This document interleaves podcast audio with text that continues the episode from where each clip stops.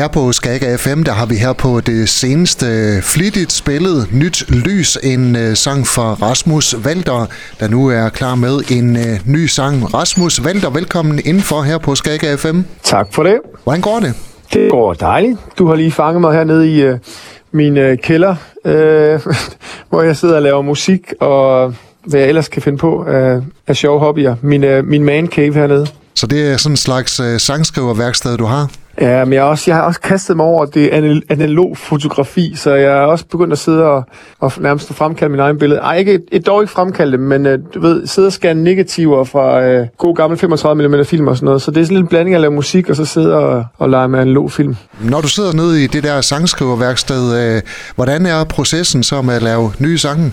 Åh, den er som regel, at jeg får en eller anden idé et eller andet sted i huset.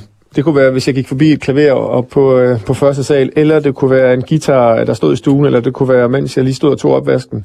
Men så optager jeg de der idéer på telefonen, og så, så når, går jeg herned en gang imellem, og så sidder jeg og lytter, om der er et eller andet godt, og så smider jeg det ind i computeren, og så begynder jeg at sidde og programmere nogle trommer, eller indspille en guitar, eller indspille et klaver og sådan noget, og så, så ret hurtigt, jeg vil sige med, med årene, nu har jeg været i branchen i mange år, ret hurtigt så finder man ud af, om det er en god eller dårlig idé. Så jeg laver ikke så mange sange færdige, som jeg gjorde i gamle dage idéer, de bliver hurtigt enten øh, godkendt eller kastet ud af vinduet. Så det er sådan en, den korte proces på en eller anden måde. Rasmus Valter, hvad er så afgørende for, om øh, en idé til en sang er noget, som vi andre kommer til at høre? det er, om jeg tænker, om I gider spille den i radioen. Ej, det, er jo, det er jo faktisk desværre lidt, øh, en, en, lidt en sandhed med modifikationer, fordi det er klart, at øh, hele musikmarkedet er blevet så single-minded og baseret på singler og playlister, og de singler, man kan få play, øh, det der med et album i gamle dage, hvor man, hvor man tit gik ud og købte et album, og så var man egentlig ret træt af singlerne, og så forelskede man sig så i resten af sangene, og alle de sange, som aldrig blev singler. Mm.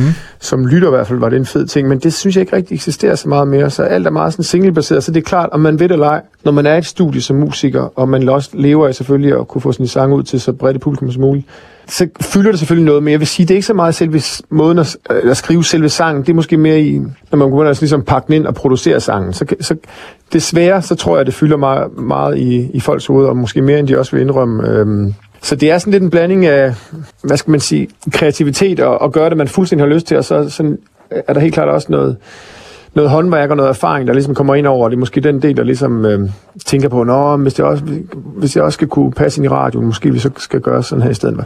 Sådan nogle små ting. Så øh, det er sådan lidt farlige øh, sted at være. Man skal også helst lytte til sig selv så meget som muligt.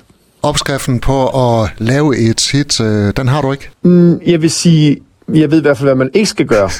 øh, jeg, jeg tror aldrig, nogen har lykkes med at få meget ligesom at sige, Nå, okay, nu er det sådan her, øh, det her var et hit for et, et halvt år siden, eller to måneder siden, lad os prøve at lave noget, der lyder sådan. Så tror jeg i hvert fald, at man tit vil ligge med røven lige i vandskorpen, undskyld mig sproget, og ligesom være øh, mm.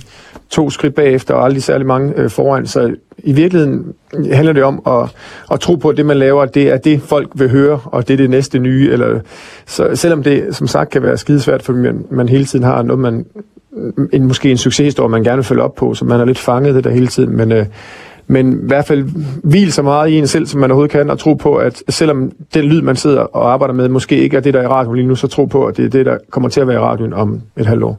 Det er mange år siden, du øh, brød igennem med Endeløst. Øh, hvilken udvikling har din øh, sang og dit musik været igennem siden da, hvis du ser tilbage? Jeg vil synes, at jeg er blevet en... Jeg ved ikke, om jeg er blevet... Jeg vil ikke sige, at jeg er blevet en bedre sangskriver, men jeg er helt klart blevet øh, bedre til at rydde op, som jeg sagde, de gode og de dårlige der. Øh, og måske også en bedre håndværker, men det er sjovt, for jeg, jeg, jo, jo ældre jeg bliver, synes jeg faktisk også, at jeg kan se på nogle af mine kollegaer, også, som har været i branchen mange år.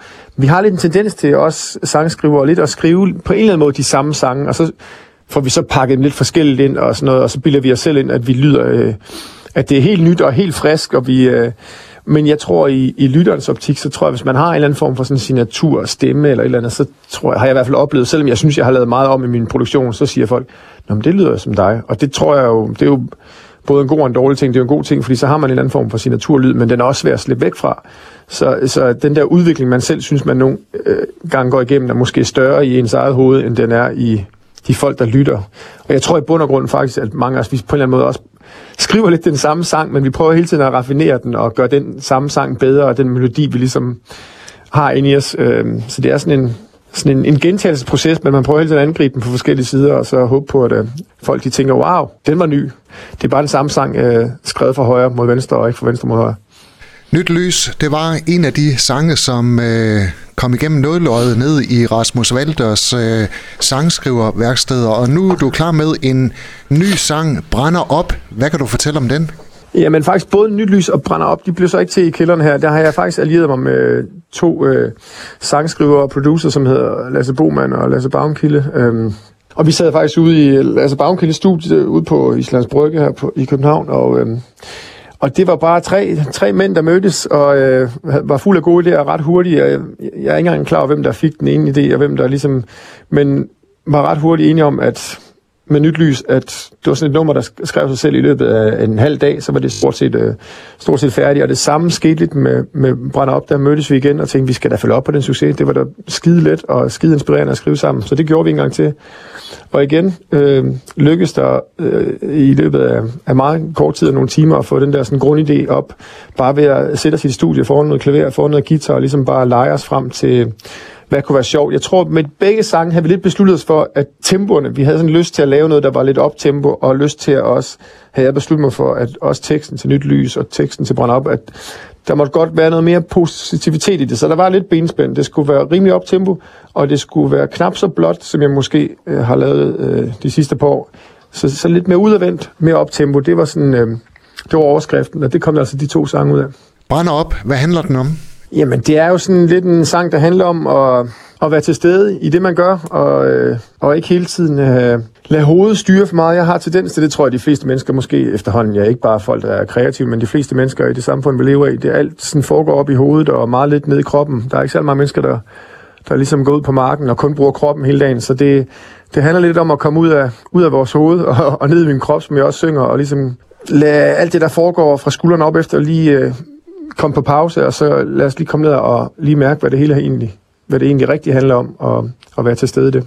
Så det er en, øh, en hyldest til livet. Rasmus Valder, tak fordi du er med her på Skaga FM.